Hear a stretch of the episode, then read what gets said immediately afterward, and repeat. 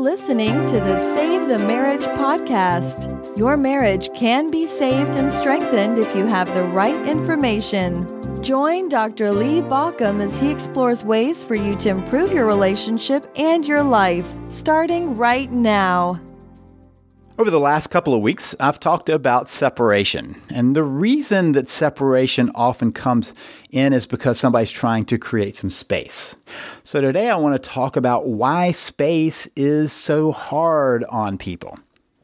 Now, one of the things that I'm very clear about is probably about 99% of the people, and I'm being probably a little kind in that estimate, but 99% of the people who come to my program, come into my Save the Marriage system, come into my coaching, are one type of person. They are the pursuer, at least at this moment, at least at this time.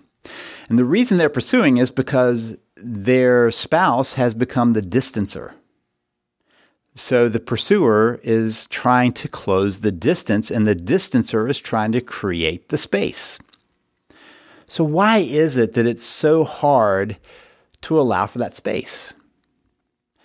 You want to understand that separation of any kind really is a major enforcement of space. So, as I've talked about many times, there is a certain pattern that tends to happen. Somebody says, I'm not happy.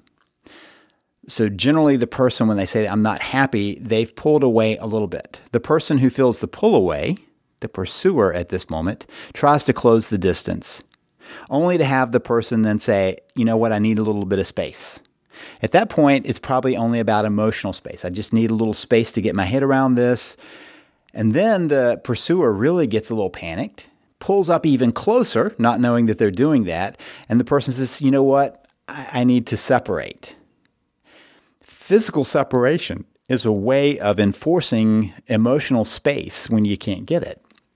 So, one of the things we have to understand is that whenever somebody separates, it's generally because they have a need to create a major enforcement of space.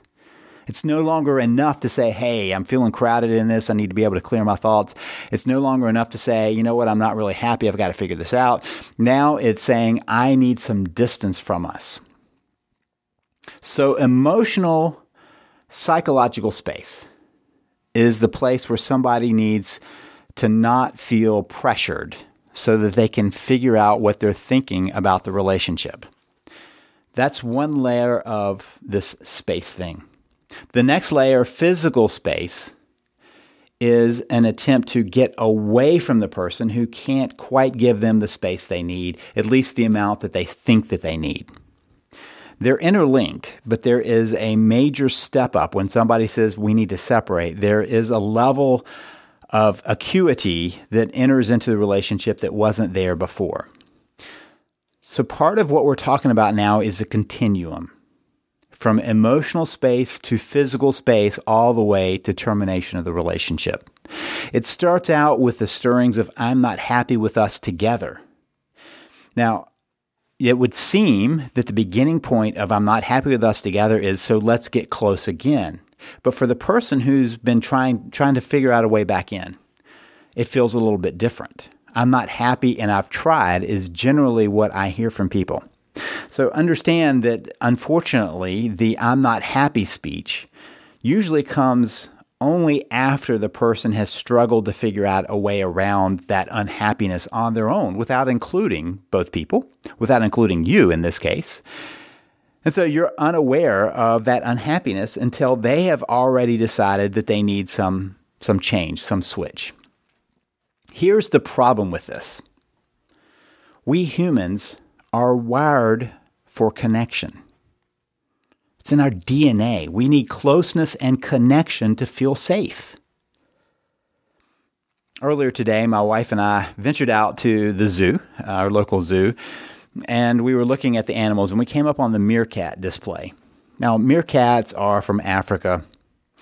We were on a rainy 50 degree day, and the meerkats were bunched up on top of each other, trying to stay warm and connected. That's how they felt safe as we wandered through, that was pretty much true with any of the kind of the herd animals. They were all trying to gather together to be close to each other because that's what that's what mammals need More so, humans who have not just that need, that mammalian need, but also the mind need, the connection need to be able to share things with people.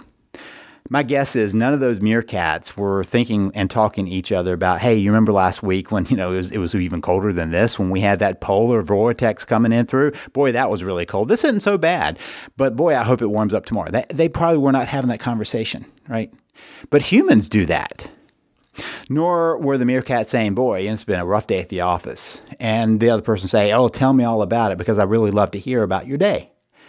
But humans need that, that emotional connection. So part of what we have, we share with lots of other creatures. But then there's the uniqueness of humans, of being able to share that verbally. And the problem is, it's so deeply wired within us that when there is a rupture of that connection, it actually activates the same pain centers in your brain that happen when you injure yourself physically. An emotional injury triggers the same places as a physical injury. This is part of why the space thing is so difficult when you're not prepared for it. You're not asking for it, it's being thrust upon you. The thing is that we all are wired to actively try to avoid and alleviate pain. That's part of human nature. And in fact, when people try to be in pain, try to force themselves to be in that pain, that's because of a psychological issue that they have. They're, they're kind of without that issue, we all try to avoid the pain. Now, here's the thing when people are trying to inflict pain upon themselves, it's usually because they want to cover up other pain in their life. So even they are trying to find a way of avoiding one pain by trading it for another. Most of us, though, just simply don't want to be in pain. And that's why the space thing is so difficult. If it creates a place in your brain that feels like a psychological wounding, you're trying to fix that. You're trying to, to find a way around that. And we all do that every day in, in life. When something is hurting us, what do we do? We try to find a solution to it that leaves us in less pain. So, psychologically, it's very difficult for somebody we're so close to to want to have distance. So, if you remember, I've talked about the fact that in marriage, we make a psychological shift. Let me say that more accurately. There is a psychological shift that we need to make for marriage to be successful. And the, the promise of marriage half shifts us there. It gets us halfway when we say to somebody, no matter what life throws our way, no matter whether we have good days or bad days, rich days, poor days, healthy days, sick days, whatever those days are. And by the way, once you talk about those days, what days are left, right? Good days or bad days? I mean, you've eliminated anything else. Sick days, healthy days, you've eliminated any days. Rich days, poor days, and there are no days left. And so we've promised basically, no matter what happens in our life, you and I, we're a team. I'm on your side. So we've created a bond psychologically and we create a bond physically. And then somebody says, you know what? It's too close, too much. I need some space. And when they pull away, that bond feels stretched and stressed and fractured. And so it creates a painful response in us. So when one person is rejecting the connection, it creates a desperation in the other person for that connection. That's why I need space is so hard for people to manage. It's triggering all kinds of fear responses in their brain, in their psyche, even in their body, how it feels like such a pain. And so that creates this pursuer distancer cycle when that pursuer distancer cycle starts to emerge, what's the distancer do? Well, in relationships, whoever needs less from a relationship holds the power of that relationship. They're in a bargaining position because the other person needs something more. I mean, it's basically the same as in any point of negotiation. Whoever has the upper hand gets to set the standards for that negotiation. If I own everything and you're trying to negotiate to get some of that, I have the upper hand because I have everything. You're trying to get some. And see, there's the problem. When you're trying to get something from me, I'm having to give something up. And so, what you're asking the dis- dis- distancer to give up is some of that emotional space that they're trying to hold on to and to hoard. They're trying to pull away and hold on to that, and you're wanting some of that back. And so you can see the, the struggle that begins to emerge from that and why it gets to be so difficult. So the distancer, having the advantage, can always pull away further. That's the thing about it. You can't force somebody to get closer to you. And yet, every day, I watch and listen to people who are trying desperately to chase after somebody and pull them back in. When I talk about the fact that begging and cajoling and pleading and rationalizing and all the other things that happen will not work, it's because of this. The other person has the advantage. If I want less of our relationship than you do, I can always pull further away. You're trying to pull me back, and I get the advantage of pulling further away. It's the basic, uh, the logistics of trying to negotiate the space that makes it so difficult, so painful.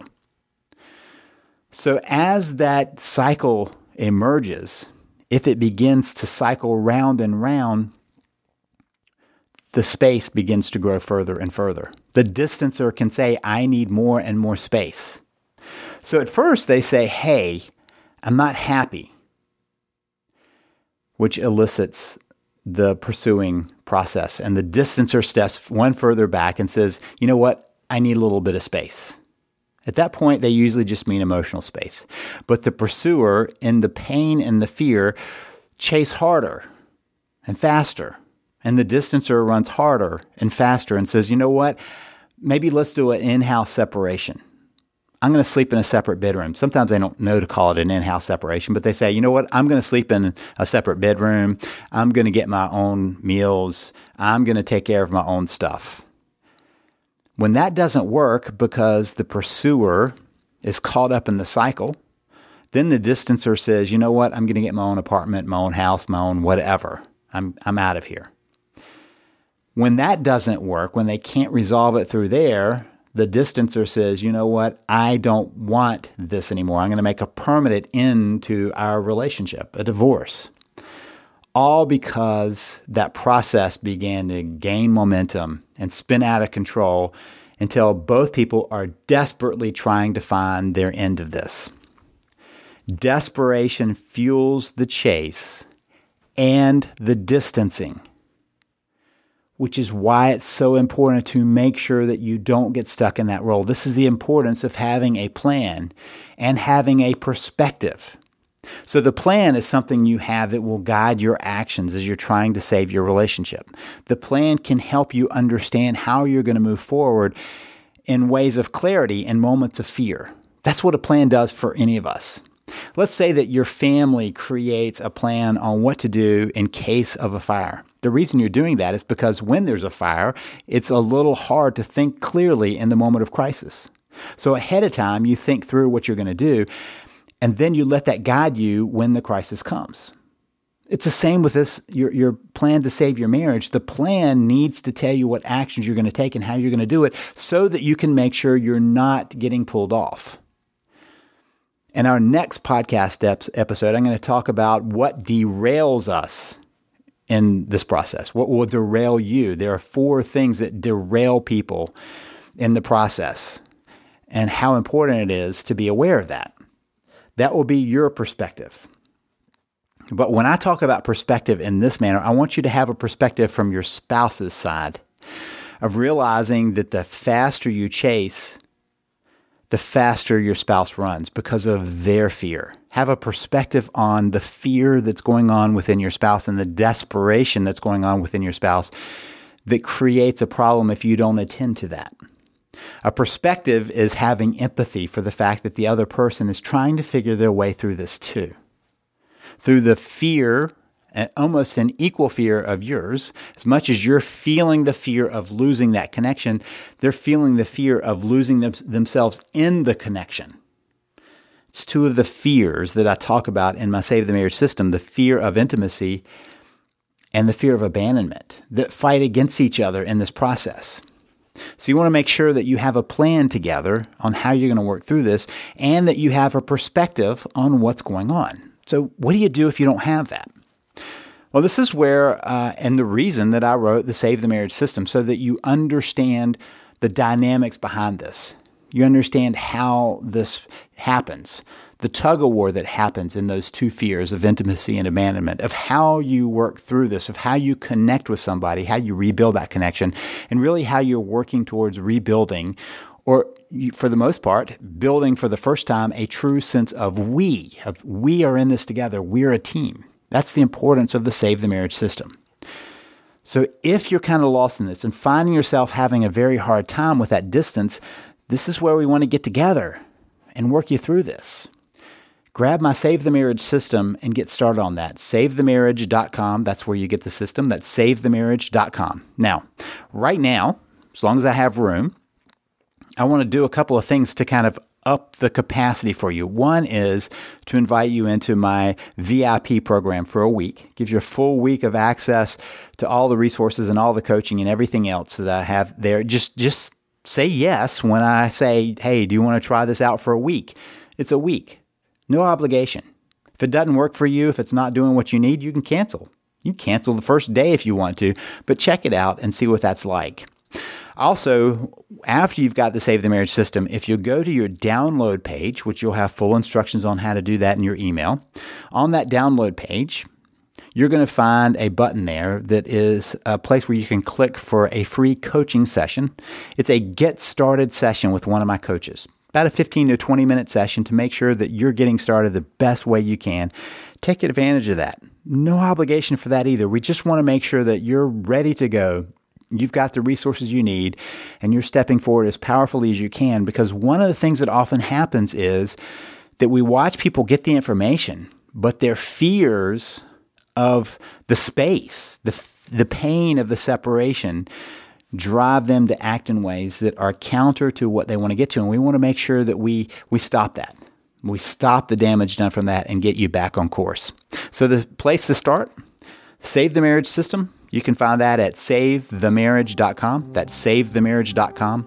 This is Lee Baucom wishing you the best as you work to save your marriage. You've been listening to Save the Marriage podcast. For more information and help, please visit us at savethemarriage.com.